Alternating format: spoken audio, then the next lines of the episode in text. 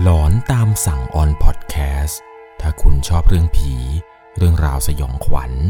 เราคือพวกเดียวกันครับ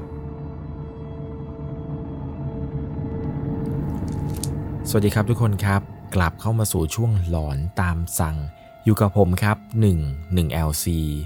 เรื่องราวความสยองขวัญในวันนี้ เป็นเรื่องราวของพี่อาสากู้ภัยท่านหนึ่งครับ ที่เข้าเป็นลองดีในบ้านร้างหลังหนึ่ง แล้วปรากฏว่า ตัวของพี่เขานั้น โดนวิญญาณอาฆาตตามกลับมาที่บ้านครับ ซึ่งบ้านล้างหลังนี้ครับตั้งอยู่ในจังหวัดหนึ่งทางภาคอีสาน ผมขออนุญาตไม่เอ่ยชื่อจังหวัดนี้นะครับ แต่จะใบ้ให้ฟังว่าจังหวัดนี้เนี่ยชื่อประมาณ 4-5 พยางครับ แล้วก็จังหวัดนี้น่าจะเป็นจังหวัดเดียวในภาคอีสาน ที่มีชื่อเล่น 2 พยางครับ เรื่องราวเรื่องนี้เนี่ยต้องบอกเลยว่า เป็นเรื่องราวที่พี่อาสากู้ภัยท่านนี้ครับ เขาได้ฟังเรื่องผีเรื่องหนึ่งจากรายการผีชื่อดังรายการหนึ่ง แล้วปรากฏว่าเขานั้นอาศัยอยู่ในละแวกแถวๆนั้นพอดี ก็เลยอยากจะเป็นลองดีดูครับ ว่าไอ้เรื่องที่คนโทรเข้ามาเล่าว่าบ้านหลังหนึ่งเนี่ย มันเฮี้ยนเฮียนเนี่ยเฮี้ยนจริงไหม พวกเขาหลังจากที่ฟังจบก็เลยตัดสินใจ ขับรถไปลองดีที่บ้านล้างหลังนั้นกันทันที เรื่องราวเรื่องนี้ก่อนจะเข้าไปชมรับฟังเนี่ยผมต้องบอกทุกคนเลยนะครับ ว่าจะต้องใช้วิจารณญาณในการรับชมรับฟังให้ดีๆ เพราะว่าเรื่องราวเรื่องนี้ครับเป็นเหตุการณ์ที่เกิดขึ้นกับผู้ชายท่านหนึ่ง ชื่อว่าคุณเด่นครับ เรื่องราวเรื่องนี้ครับเกิดขึ้นในจังหวัดจังหวัดหนึ่งทางแถบภาคอีสาน ซึ่งจังหวัดนี้นะครับเขาจะมีชื่อเล่นด้วยครับ ผมคิดว่าน่าจะเป็นจังหวัดเดียวครับที่มีชื่อจริงอะยาวๆหน่อย แต่ว่าชื่อเล่นของเขาเนี่ยจะเป็นชื่อเล่นสองพยางครับในจังหวัดนี้ เรื่องราวใน EP นี้เนี่ยผมขออนุญาตไม่บอกชื่อจังหวัดนะครับ ตัวของคุณเด่นเนี่ยอาศัยอยู่จังหวัดนี้นี่แหละครับ แล้วก็ทำงานเป็นคนขับรถส่งน้ำที่โรงงานน้ำแห่งหนึ่ง หลังจากเลิกงานเนี่ยคุณเด่นเขาก็จะมีอาชีพเสริม โดยการไปเป็นอาสาสมัครกู้ภัยครับ คอยช่วยเหลือคนช่วยเหลือแบบว่า มีเหตุด่วนเหตุร้าย หรือว่าเกิดอุบัติเหตุอะไรเนี่ยทางทีมอาสาสมัครกู้ภัยของคุณเด่นนั้น ก็จะเข้าไปช่วยเหลือครับ ซึ่งวันที่เกิดเรื่องนี้ ในระหว่างที่กำลังปฏิบัติหน้าที่ครับ คุณเด่นเนี่ยเป็นคนที่ชื่นชอบในการเปิดฟังพวกรายการเรื่องผีครับ ในขณะที่คุณเด่นกำลังฟังนั้นครับ ปรากฏว่าเรื่องที่คุณเด่นฟังเนี่ยมันดันเป็นเรื่องที่เกิดในจังหวัดของเขา เขาก็ฟังไปเรื่อยๆครับ เหมือนกับคนที่โทรเข้ามาเล่านั้น เขาจะเล่าเรื่องเกี่ยวกับเรื่องราวแปลกๆ ที่เกิดในหมู่บ้านจัดสรร ซึ่งคนเล่าเนี่ยบอกบ้านเลขที่ บอกตำแหน่งบ้าน บอกพิกัดบ้านบอกอะไรทุกอย่างเลย ซึ่งตัวของคุณเด่นเองเนี่ยพอได้ฟังเรื่องราวเรื่องนี้ครับ ก็รู้ทันทีเลยครับว่า บ้านหลังที่คนโทรเข้ามาเล่าในรายการผีนั้น อยู่ในหมู่บ้านอะไร ในระหว่างนั้นก็ฟังไปเรื่อยๆครับว่าคนที่โทรมาเล่าเนี่ยพูดถึงเรื่องราวเกี่ยวกับบ้านหลังนี้ยังไง ซึ่งคนนั้นที่โทรมาเล่านั้นเขาก็เล่าให้ฟังครับว่าบ้านหลังนี้มันมีเออเรื่องราวเห็นๆเรื่องราวหลอนๆอะไรเกิดขึ้น ด้วยความที่ว่าตัวคุณเด่นเนี่ยเป็นแบบวัยรุ่นอยากจะลองของครับ ก็เลยชวนเพื่อนกันว่า หลังจากจบที่เขาเล่าเสร็จแล้ว พวกเราเนี่ยไปลองล่าท้าผี ในบ้านหลังที่เขาโทรมาเล่าดีไหม ทุกคนก็โอเคครับ ทุกคนเนี่ยอยากจะรู้เหมือนกัน ว่าเรื่องที่เขาโทรมาเล่านั้น มันจะเป็นเรื่องจริงหรือไม่ ต้องบอกก่อนนะครับว่าหมู่บ้านนี้เนี่ยมันจะมีประมาณเกือบจะ 200 หลังเลยแหละครับ แต่บ้านที่มีคนพักอาศัยกันเนี่ยมีจริง ๆ อยู่แค่ประมาณ 20 กว่าหลังเอง ซึ่งก็จะมีแค่โซนด้านหน้าครับที่พักอาศัยกัน ส่วนโซนด้านหลังนั้นจะไม่ค่อยมีคนพักอาศัย ลักษณะทางเข้าหมู่บ้านนี้ครับจะเป็นทางเข้า 2 เลน เรียบคลองไป จากถนนใหญ่เข้าไปถึงในหมู่บ้านเนี่ยประมาณ 2 กิโลเห็นจะได้ หลังหมู่บ้านเนี่ยจะเป็นเขื่อนครับ หลังจากที่คุณเด่นคุยกับเพื่อนๆว่าเดี๋ยวเราตกลงจะไปที่หมู่บ้านหมู่บ้านนี้กัน ตอนนั้นก็นัดกับเพื่อนๆครับประมาณ 3 คน รวมตัวของเขาด้วยก็เป็น 4 คนครับ มุ่งหน้าออกเดินทางไปยังหมู่บ้านหมู่บ้านนี้ทันที พอไปถึงครับเวลาประมาณ5้าทุ่มกว่าๆตอนที่ขับไปเนี่ยก็พากันขับรถกระบะเข้าไปกัน ต้องบอกก่อนนะครับว่ารถที่เอาไปตอนนั้นเนี่ยก็เป็นรถกระบะกู้ภัยครับ เป็นรถของมูลนิธิเลยที่แต่งสติกงสติกเกอร์ ติดไฟไซเรนอะไรจนครบครับ เป็นรถกระบะที่แต่งซิ่งครับ ซึ่งท่อเนี่ยมันจะดังอยู่แล้วพอขับเข้าไปถึงประตูหมู่บ้านครับ ประตูเนี่ยจะมีสองฝั่งเหมือนกับหมู่บ้านทั่วๆไป จะมีทางเข้าฝั่งซ้าย ทางออกฝั่งขวา แล้วก็จะมีป้อมรปภเนี่ยตั้งอยู่ตรงกลาง แต่ว่า ประตูทางออกครับ เขาเนี่ยเหมือนกับจะปิดตายเอาไว้ครับ ลักษณะของประตูที่พวกเขาไปเห็นกัน มันไม่มีทางที่จะเปิดได้เลยครับ เหมือนกับถูกร่ามโซ่หรือล็อกเอาไว้อย่างถาวร ซึ่งมันไม่สามารถเปิดได้ และตรงประตูทางเข้าครับ ตอนที่ไปถึงเนี่ยก็จะมีไม้กั้นปิดเอาไว้ครับ แล้วก็มีป้ายเขียนว่า เปิดแล้วปิดด้วย เขาเองเนี่ยก็เลยลงจากรถเข้าไปที่ป้อมรปภครับ แต่ปรากฏว่าในป้อมเนี่ยไม่เจอรปภแม้แต่คนเดียว มีกระติกน้ำ มีน้ำแข็ง กาแฟกระป๋องที่แช่ไว้ในกระติก เขาเองเนี่ยก็เลยยืนรอสักพักหนึ่งใหญ่ๆครับ คิดว่าพี่รปภเนี่ยน่าจะคงไปเข้าห้องน้ำหรือแกอาจจะเดินไปตรวจในหมู่บ้านอยู่ ก็ยืนรอไปประมาณ 20 นาที ก็ไม่เห็นว่าจะมีรปภคนไหนออกมาเลย รอแล้วรอเล่า ก็ไม่มีใครที่จะเดินมาที่ป้อมนี้เลยครับ ที่รอนี้ไม่ใช่อะไร ก็อยากจะสอบถามพี่รปภก่อนครับ ว่าพวกเขาเนี่ยจะสามารถเข้าไปในหมู่บ้านนี้โดยพละการได้เลยไหม หรือว่าต้องแลกบัตรผ่านอะไรกันก่อน ก็ยืนรออยู่สักพักใหญ่ ๆ ผ่านไปครึ่งชั่วโมงก็แล้ว ก็ไม่มีท่าทีที่จะมีรปภคนไหนออกมา หรือแม้แต่คนในหมู่บ้านเนี่ยก็ยังไม่เห็นว่าจะมีออกมาสักคนหนึ่งเลย ก็เลยถือวิสาสะครับ แอบเปิดประตูทางเข้า แล้วก็ให้รถกระบะที่เขาขับมากันนั้น ขับผ่านเข้าไป ต้องบอกก่อนเลยนะครับว่าการทำแบบนี้เนี่ยเป็นเรื่องที่ไม่ดีเลยนะครับ อย่าลอกเลียนแบบโดยเด็ดขาดพอหลังจากที่เข้าไปในหมู่บ้านแล้วครับ เข้าจากทางประตูหมู่บ้านตรงไปประมาณ 300 เมตร จะไปเจอทางสามแพร่งครับสองฝั่งเนี่ยจะเป็นบ้านเรียงกันเป็นหลังๆแต่ตอนที่เข้าไปเนี่ยเหมือนกับว่าจะมีแค่ด้านซ้ายครับที่มีคนอาศัยอยู่ ทางด้านขวาเนี่ย เป็นบ้านร้างทั้งแถบเลย แล้วก็มีบางหลังที่กระจกแตก ประตูบ้านชำรุด หลังคาพังอะไรต่างๆ นานา ซึ่งบรรยากาศที่เข้าไปตอนนั้น คุณเด่นบอกว่ามันเป็นบรรยากาศที่น่ากลัวมากๆ เป็นลักษณะเหมือนกับจะเป็นหมู่บ้านร้างก็ไม่เชิง แต่มันก็มีบ้านคนอาศัยอยู่เหมือนกัน บรรยากาศตอนนั้นที่เข้าไปบอกเลยว่าเป็นอะไรที่น่ากลัวมากๆพอขับเข้าไปถึงตรงทางสามแพร่งนี้ครับ จะไปเจอศาลของหมู่บ้านครับ เป็นศาลที่ไม่ได้ใหญ่โตอะไรมากมาย ตั้งอยู่ตรงทางสามแพ่งนั้นเลย เรื่องราวที่ได้รับฟังที่มีคนโทรเข้ามาเล่าเนี่ยเขาเล่าให้ฟังครับว่าถ้าเกิดเจอทางสามแพ่งนี้ ให้เลี้ยวขวา พวกเขาก็ไม่รีรอช้าครับ ก็ทำการเลี้ยวรถไปทางขวาในโซนที่เป็นโซนบ้านร้างนั้นแหละครับเพราะว่าบ้านหลังที่พวกเขาฟังเนี่ยมันอยู่ในโซนนี้ครับ พอเลี้ยวขวาเข้าไปปุ๊บ สิ่งที่เขาแปลกใจมากๆก็คือ คือตั้งแต่ขับมาตั้งแต่ป้อมยามเข้ามา หมาเนี่ยเยอะมาก แต่ว่าพวกมันไม่หอน ไม่เห่าเลยแม้แต่ตัวเดียว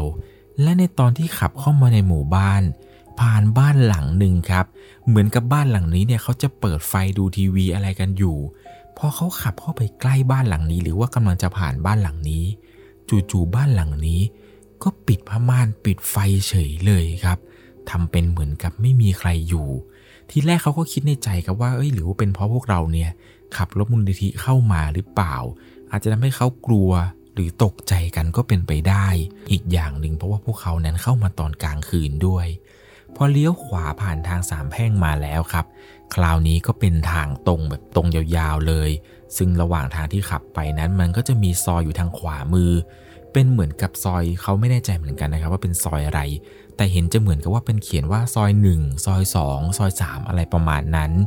แต่ว่าบ้านทุกหลังที่ผ่านเข้ามาในโซนนี้ ไม่มีคนอยู่นะครับ เป็นบ้านร้างทุกหลัง ตอนนั้นเนี่ยก็ขับไปเรื่อยๆครับ จนไปถึงซอยที่บ้านหลังนั้น ตั้งอยู่พอไปถึงครับพวกเขาก็ทำการจอดรถ แล้วก็เดินลงไปดูกัน ซึ่งมันก็แปลกจริง ๆครับ บ้านหลังนี้ ลักษณะพื้นที่บ้านหลังอื่นๆเนี่ยจะเป็นเหมือนกับทรงจัตุรัสตามปกติ แต่บ้านหลังนี้ที่ตรงมุมด้านขวาของบ้าน เหมือนกับจะมีอะไรบางสิ่งบางอย่าง คล้ายๆ กับสารเพียงตาเก่าๆตั้งอยู่ พวกเขาเนี่ยก็เดินดูรอบๆครับ แต่ก็ไม่เห็นว่ามีอะไรผิดปกติเลย มีแต่ความมืด แล้วก็ความเงียบแค่นั้นแหละครับ ก็เลยบ่นๆกับเพื่อนๆครับว่า โอ้โห เราขับรถมาตั้งนาน ไม่เห็นจะมีอะไรเลยวะไหนบอกว่าเฮี้ยนนักเฮี้ยนหนา ตอนนั้นเนี่ยเขาก็คิดในใจครับ ก็มันไม่มีอะไรจริง ๆ ก็เลยพูดแบบนั้นด้วยกับเพื่อนๆ ก็เดินเล่นกันอยู่สักพักหนึ่ง มันก็ไม่มีอะไรจริง ๆ ครับ ก็เลยบอกว่าเฮ้ยไปเถอะไป เรากลับไปที่จุดกู้ภัยของเราดีกว่าไป ไม่มีอะไรเลย สงสัยคนที่โทรมาเล่าเนี่ย มันน่าจะหลอกเราแล้วมั้ง ตอนนั้นก็มีการคุยกันครับว่าเอ้ยพี่รอแป๊บนึงก่อน เดินเดินดูก่อนบางทีอาจจะเจอก็ได้ ก็เดินกันต่อกันอีกสักพักหนึ่งครับ แต่มันก็ไม่มีอะไรจริง ๆ เขาก็เลยชวนทุกคนครับว่ากลับกันเถอะมันไม่มีอะไรหรอก ทุกคนเนี่ยก็เห็นด้วยครับ เพราะว่าเดินมาอยู่ที่นี่ตั้งนานแล้ว ก็ยังไม่ได้พบเจอเสียง หรือเห็นอะไรแปลกๆเหมือนที่ใครๆเขาเล่ากัน ก็เลยพากันแยกย้ายครับกลับไปที่จุดกู้ภัยเพื่อสแตนบายอุบัติเหตุกันเเวลาตอนนั้นก็ประมาณตีสองกว่าๆแล้ว พอไปถึงจุดกู้ภัยเนี่ย พวกเราก็ยังคุยกันต่อว่าไอ้เรื่องที่แบบคนโทรเข้ามาเล่าแล้วบอกว่ามีบ้านหลังนี้เป็นอย่างงู้นอย่างนี้เนี่ยทำไมพวกเราไม่เจอเลยว่าเหลือพวกเราเนี่ยตั้งใจที่จะไปท้าทายจนเกินไป ก็เลยไม่ได้เห็นไม่ได้พบเจออะไร ก็คุยกันอยู่สักพักใหญ่ๆครับ จนตัวของคุณเด่นเนี่ยบอกว่าเอ้ยนี่มันดึกมากแล้วเดี๋ยวผมขอตัวกลับก่อนนะพอดีว่าพรุ่งนี้เช้าเนี่ยผมมีงานเช้า คืนนี้ขอกลับไปนอนก่อน หลังจากนั้นครับคุณเด่นเนี่ยก็ขอตัวจากเพื่อนๆทุกคนครับในการกลับบ้านไปนอนก่อน ซึ่งบ้านที่คุณเด่นอยู่นี้จะเป็นเหมือนกับลักษณะหอพักครับ เป็นหอพัก 2 ชั้น ถ้าเราหันหน้าเข้าตึกเนี่ยบันไดจะอยู่ทางซ้ายมือ ซึ่งหอพักของเขาเนี่ยก็ไม่ได้สูงอะไรมากมายครับ บันไดก็จะเหมือนกับว่าเดินไปประมาณ 5-6 ขั้นเนี่ยก็จะมีที่พัก แล้วก็วนขึ้นไปทีนึงก็ 5-6 ขั้นก็ถึงชั้น 2 แล้ว ซึ่งห้องคุณเด่นเนี่ยจะไม่ได้อยู่ไกลจากบันไดนี้เลย พอเดินขึ้นไปถึงห้องครับ คุณเด่นก็จัดการอาบน้ำอาบท่า เพื่อที่จะนอนพักผ่อนครับ พอหลังจากที่อาบน้ำอะไรเสร็จเนี่ยก็ล้มตัวลงนอนทันที ในระหว่างที่กำลังนอนไปได้สักพักหนึ่งครับ เขาก็ได้ยินเสียงมีคนมาเคาะประตูห้อง ดังปึ้งปึ้งปึ้งปึ้งปึ้งก็เลยรีบลุกไปเปิดครับ แต่พอเปิดไปปุ๊บ ดันไม่เห็นว่ามีใครยืนอยู่ที่หน้าห้องเลย ตอนนั้นเนี่ยเขาก็แปลกใจเหมือนกันครับ ว่าใครกันที่มาแกล้ง ก็เลยไม่ได้สนใจ คิดว่าคงจะเป็นเพื่อนห้องอื่นแล้วแบบมาเคาะห้องผิดก็เลยรีบวิ่งลงไป ก็เลยกลับไปนอนต่อ พอนอนไปได้สักพักหนึ่งครับ ปรากฏว่า มันก็มีเสียงคนมาเคาะประตูเนี่ยดังขึ้นมาอีกรอบหนึ่งเขาเนี่ยก็คิดว่าสงสัยไอ้พวกห้องข้างๆ ห้องข้างล่างอะไรมันแกล้งหรือเปล่า ด้วยคำที่ว่าตัวของเขาเนี่ยสนิทมากครับกับเพื่อนคนนี้ แล้วเวลามันกลับมาจากพวกเที่ยวผงเที่ยวผับอะไรประมาณตีสองตีสามเนี่ย มันก็จะขึ้นมาเคาะประตูเรียกอยู่ทุกครั้งครับ ครั้งนี้ก็เลยคิดว่าสงสัยเนี่ย เพื่อนมันน่าจะมาแกล้ง ก็เลยเปิดประตูไปดูอีกรอบหนึ่งครับ ปรากฏว่ารอบนี้ก็ยังคงไม่เห็นใครเหมือนเดิม เขาก็เลยตัดสินใจ ปิดประตู แล้วก็ยืนอยู่ตรงหน้าประตูนั้นเลยครับ กะว่าถ้าเกิดมันเคาะอีก ก็จะเปิดประตูใส่หน้ามันเลย คราวนี้ครับก็ยืนอยู่สักพักหนึ่ง ปรากฏว่ามีเสียงประตูเคาะมาจริง ๆ ครับ คราวนี้เสียงประตูเคาะดังปังปังปังปังปังเขารีบตัดสินใจเปิดประตูออกไปดูทันที แต่ปรากฏว่าก็ไม่เห็นเหมือนเดิมครับ เขาก็คิดในใจครับว่าเฮ้ยถ้าเพื่อนแกล้งเนี่ยมันจะวิ่งอะไรได้ไวขนาดนี้วะ นี่เราเฝ้าประตูอยู่ข้างหน้าแท้ๆนี่มึงจะวิ่งลงได้เร็วขนาดนั้นเลยเหรอ ถ้าวิ่งลงบันไดเนี่ยยังไงก็ต้องเห็นครับ แต่ถ้าวิ่งเข้าห้องเนี่ยมันก็ต้องได้ยินเสียงเหมือนกัน แต่มันไม่มีอะไรเลยครับ เปิดประตูออกไปมีแต่ความว่างเปล่า ตอนนั้นเนี่ยเขาเริ่มกลัวแล้วครับ ก็เลยรีบกลับมานอนบนเตียง รอบนี้เนี่ยเปิดทีวี เพื่อให้เสียงทีวีเนี่ยมันกบเกินความกลัว นอนไปได้สักพักใหญ่ ๆ เสียงเคาะประตู มันก็ดังปนมากับเสียงทีวีในห้องนั้นเลย เขาเนี่ยก็เริ่มที่จะไม่สนใจแล้วก็ไม่ใส่ใจกับเสียงเคาะประตูนั้นแล้ว จนจำไม่ได้ครับว่าตัวเองนั้นเผลอหลับไปตอนไหน มารู้ตัวอีกทีเขานั้นก็สะดุ้งตื่นขึ้นมาอีกครั้งหนึ่ง ช่วงเวลาตอนนั้นเนี่ยน่าจะใกล้สว่างแล้ว เขานั้นสะดุ้งตื่นมาครับ แล้วปรากฏว่า เขาเห็นว่ามีผู้หญิงคนหนึ่ง ใส่ชุดคลุมสีดำ ในตาเนี่ยเป็นสีขาวโพลน อุ้มลูก ยืนชี้หน้าอยู่ตรงที่ปลายเตียง เขานั้นตกใจมากครับพอได้เห็นภาพนั้น ตัวเขาเนี่ยสะดุ้งขึ้นมาทันที ร้องเสียงหลงดังลั่นห้องเลยครับ ยกมือขึ้นมาพนมท่องน้ำโมตสสะพอลืมตาขึ้นมาครับ ปรากฏว่าผู้หญิงคนนั้นที่ใส่ชุดคลุมสีดำยืนอุ้มลูกชี้หน้าอยู่ที่ปลายเตียงเนี้ย หายไปไหนแล้วก็ไม่รู้ครับ จู่ๆเนี่ยมันก็มีเสียงเคาะประตูนั้น ดังมาอีกรอบหนึ่งครับ ดังปังปังปังปังคราวนี้เขายิ่งตกใจหนักเลยครับ ไม่รู้จะทำอย่างไร ซึ่งตอนนั้นเนี่ยเขาอยู่ในอาการที่แบบตกใจแบบตกใจสุดขีดมากๆ จนไม่รู้จะทำอย่างไรแล้ว ก็เลยตัดสินใจห่มผ้าคลุมโปงนอนอยู่บนเตียงนั้นจนถึงเช้าเลยพอเช้าขึ้นมาครับ เวลาประมาณ6โมงเช้าเห็นจะได้ เสียงเคาะประตูนี้มันได้หายไป เขาก็เลยตัดสินใจรีบอาบน้ำอาบท่าแต่งตัวเพื่อจะไปทำงานทันที ตอนนั้นเนี่ยอาบน้ำอะไรแต่งตัวจนเสร็จครับ รีบแต่งเสื้อผ้าจำได้ว่าวันนั้นเนี่ยเป็นวันที่อาบน้ำแล้วก็แต่งตัวเร็วที่สุดในชีวิตนี้เลย ที่อาบเร็วนี้ไม่ใช่อะไร จะรีบไปเล่าให้เพื่อนฟัง ว่าเรื่องราวที่เกิดขึ้นก่อนสว่างนี้ มันเป็นอะไรที่น่ากลัวมากๆพอหลังจากแต่งตัวอะไรเสร็จเรียบร้อยครับ ก็ลงมาข้างล่างกำลังจะขับรถออกไปทำงาน โชคดีมากครับที่เห็นเพื่อนคนหนึ่งที่อยู่ข้างห้องเขากำลังเดินลงจากรถพอดี ในใจเนี่ยคิดแล้วว่า สงสัยเมื่อคืนเนี่ยมันไม่ได้แกล้งแน่นอน เพราะว่าเช้านี้มันเพิ่งจะกลับมาเอง เขาก็เลยตัดสินใจครับ ถามเพื่อนคนนี้อีกรอบหนึ่งเพื่อความสบายใจ เขาก็เลยถามเพื่อนนะครับว่า เฮ้ย เมื่อคืนกลับมาจากผับแล้วมึงเมามาแกล้งกูหรือเปล่าวะเคาะประตูจนกูไม่ได้นอนเลย เพื่อนมันก็ทำหน้างงงงครับ แล้วมันก็บอกว่า เมื่อคืนกูนอนห้องแฟนกูว่ะ กูเพิ่งกลับมาจากน้ำไปทำงานเนี่ย มึงพูดอะไรของมึงวะ หลังจากนั้น เขารีบขึ้นรถขับออกไปจากหอพักทันทีครับ ตอนที่ออกไปเนี่ยหันไปดูกระจกเหมือนกับเพื่อนมันจะทำหน้างงงนิดนิดหน่อยครับ ก็ไม่รู้เหมือนกันครับว่าเพื่อนเนี่ยมันจะสงสัยที่ตัวเขาเล่าหรือเปล่าพอขับมาถึงที่โรงงานเวลาประมาณ7จ็ดโมงครึ่งครับ ต้องบอกก่อนเลยว่าเวลานี้เนี่ยเป็นเวลาที่ตัวของเขานั้นมาถึงโรงงานคนแรก ๆเลยครับโดยความที่ว่าโรงงานน้ำที่เขาทำงานอยู่นี้เป็นโรงงานเล็กๆครับไม่ได้เป็นโรงงานที่ใหญ่อะไรมากมาย มีพนักงานประมาณ 7-8 คนครับ เจ้านายแกก็ดูในกล้องวงจรปิดที่ทำงานผ่านมือถือนั่นแหละครับ แกก็เห็นว่าตัวเขาเนี่ยมาถึงก่อนใครเลย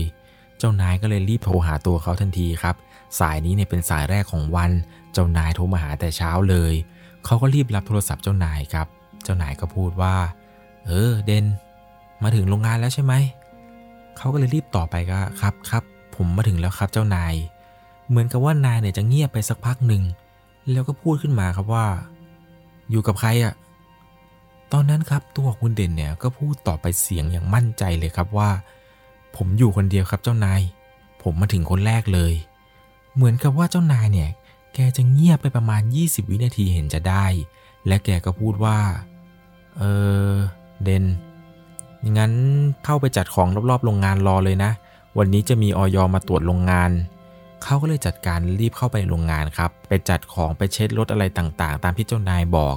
สักพักหนึ่งครับ คนงานคนอื่นๆเนี่ยก็เริ่มทยอยมาทยอยมาเรื่อยๆ เพราะว่าวันนี้ครับออยจะมาตรวจโรงงาน วันทั้งวันนี้เป็นอะไรที่ยุ่งวุ่นวายมากๆ แต่ก็ผ่านไปด้วยดีครับ วันนี้เนี่ยออยตรวจโรงงานแล้วผ่าน ตอนเย็นก็เลยมีการเลี้ยงฉลองกันนิดหน่อย เย็นวันนี้เนี่ยเจ้านายจัดฉลองให้ชุดใหญ่เลยครับ เพราะว่าไหนๆแล้วออยผ่านทั้งที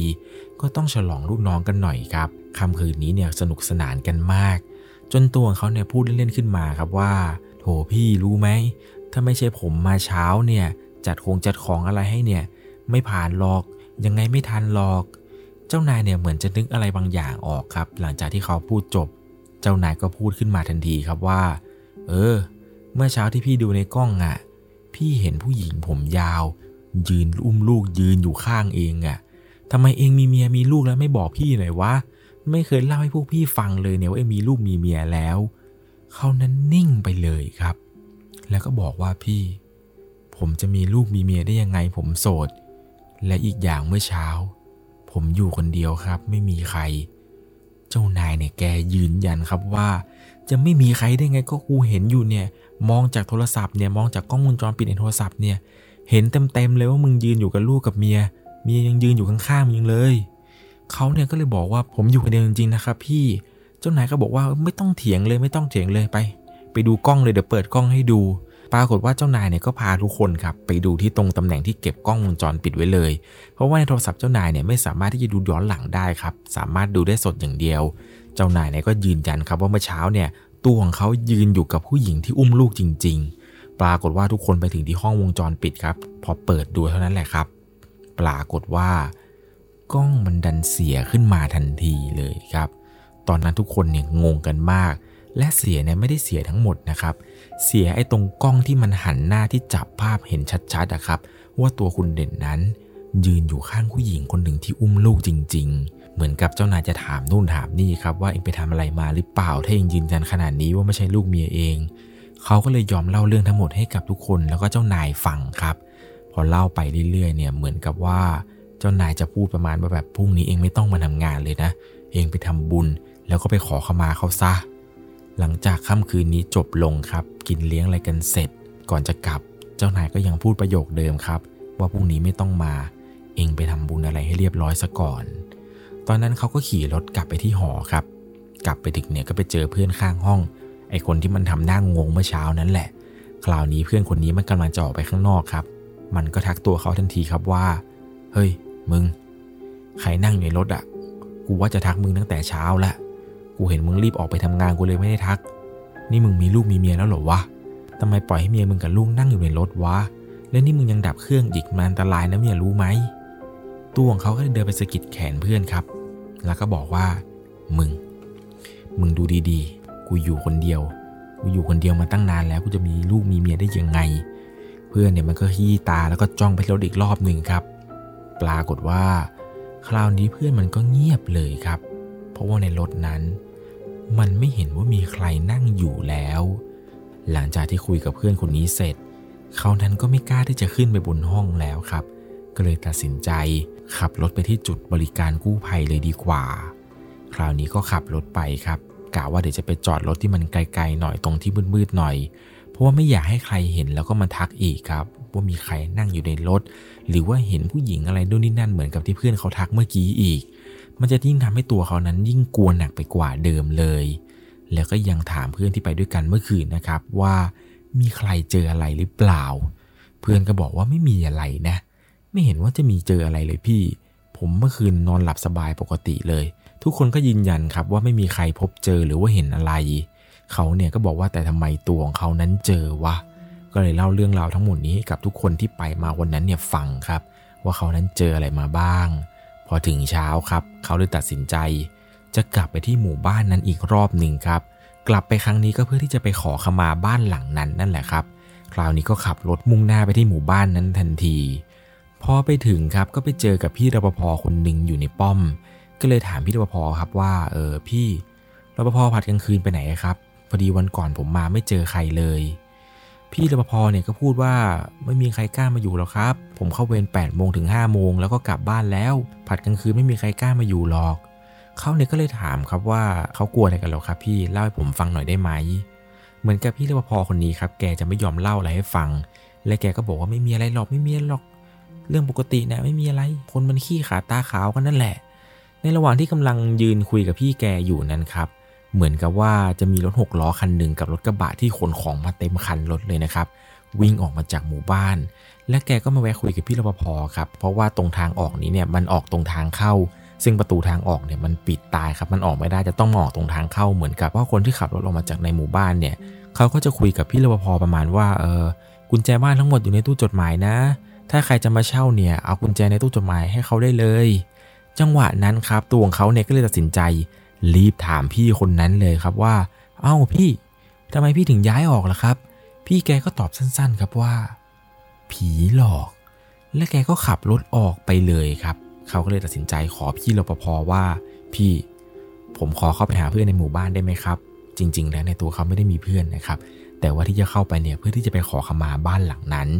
พี่รปภเนี่ยก็อนุญาตให้เขาเข้าไปเฉยเลยครับ เขาเนี่ยก็ขับรถมุ่งหน้าไปที่บ้านหลังนั้นทันที ตอนเข้าไปเนี่ยก็มีทูบอยู่แค่ดอกเดียวครับ ไปถึงเนี่ยก็จุดทูบแล้วก็พูดขอขมา ในตอนที่ยืนอยู่หน้าประตูบ้านหลังนั้น เขาเนี่ยก็พนมมือ ทูบก็อยู่ในมือหนึ่งดอก หันหน้าเข้าบ้านหลังนั้น แล้วก็พูดขอขมาอะไรต่างๆ นานา พอเสร็จแล้วครับ หลังจากที่ขอขมาเสร็จ ก็ปักทูบไปตรงหน้าบ้านหลังนั้น เสร็จ ก็ขับรถออกไปที่วัดเพื่อไปทำบุญอุทิศส่วนกุศล ให้กับดวงวิญญาณที่มันตามตัวเขามาอยู่ พอไปถึงที่วัดครับ ก็มีหลวงพ่อแก่ๆเดินมาหา แกพูดประมาณว่า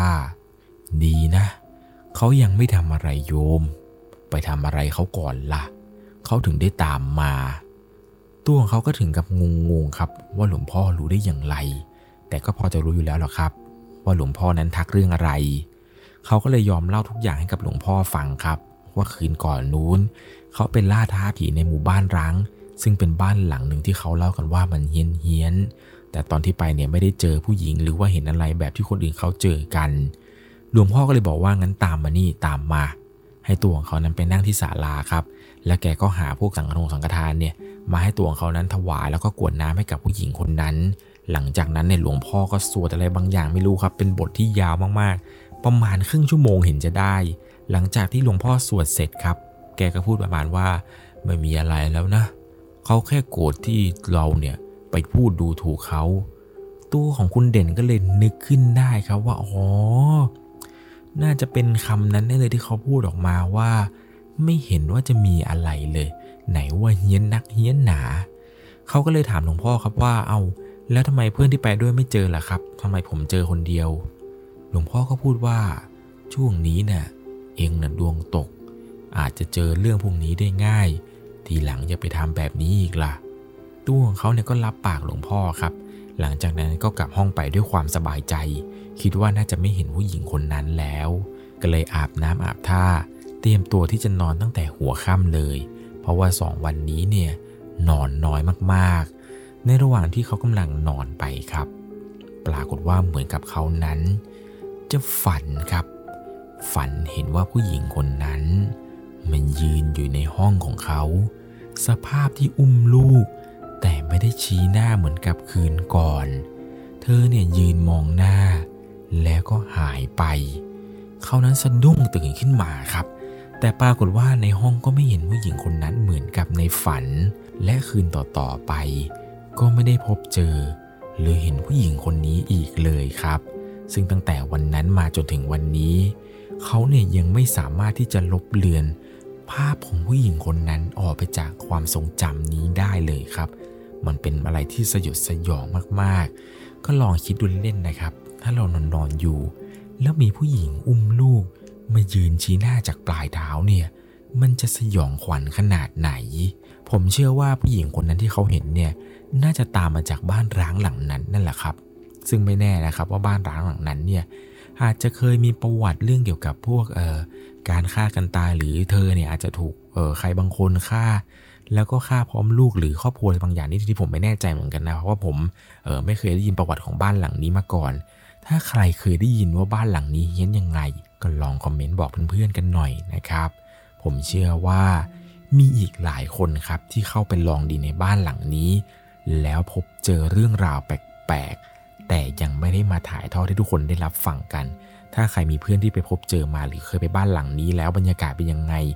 ลองคอมเมนต์ให้เพื่อนๆได้อ่านกันหน่อยนะครับ เรื่องราวเรื่องนี้เนี่ยผมต้องบอกเลยว่าเป็นอะไรที่สยดสยองมากๆ ถ้าเป็นไปได้นะครับ การไปเล่นล่าท้าผีหรือการไปลองดีเนี่ยอย่าหาทำเลยครับ มันอันตราย ตอนที่ไปอาจไม่เจอ แต่ตอนที่กลับมาเนี่ยเขาอาจจะตามกลับเรามา ก็เป็นไปได้ครับ เหมือนกับเรื่องราวของคุณเด่นนี้เลย เป็นอะไรที่สยองขวัญมากๆ ใครมีประสบการณ์สยองขวัญเรื่องผี อยากจะถ่ายทอดเนี่ย ส่งมาให้ผมเล่าในช่วงหลอนตามสั่งได้ที่ Facebook 1 LC ผมยังรอฟังและอ่านเรื่องราวของทุกๆคนอยู่นะครับสำหรับค่ำคืนนี้ก่อนจากกันไป ถ้าคุณชอบเรื่องผี เรื่องราวสยองขวัญ เราคือพวกเดียวกันครับสำหรับค่ำคืนนี้ก็ต้องขอตัวลาไปก่อน นอนหลับฝันดี ราตรีสวัสดิ์ครับ สวัสดีครับ สามารถรับชมเรื่องราวหลอนๆเพิ่มเติม ได้ที่ YouTube c h anel 1 LC ยังมีเรื่องราวหลอนๆที่เกิดขึ้นในบ้านเรา รอให้คุณนันได้รับชมอยู่นะครับ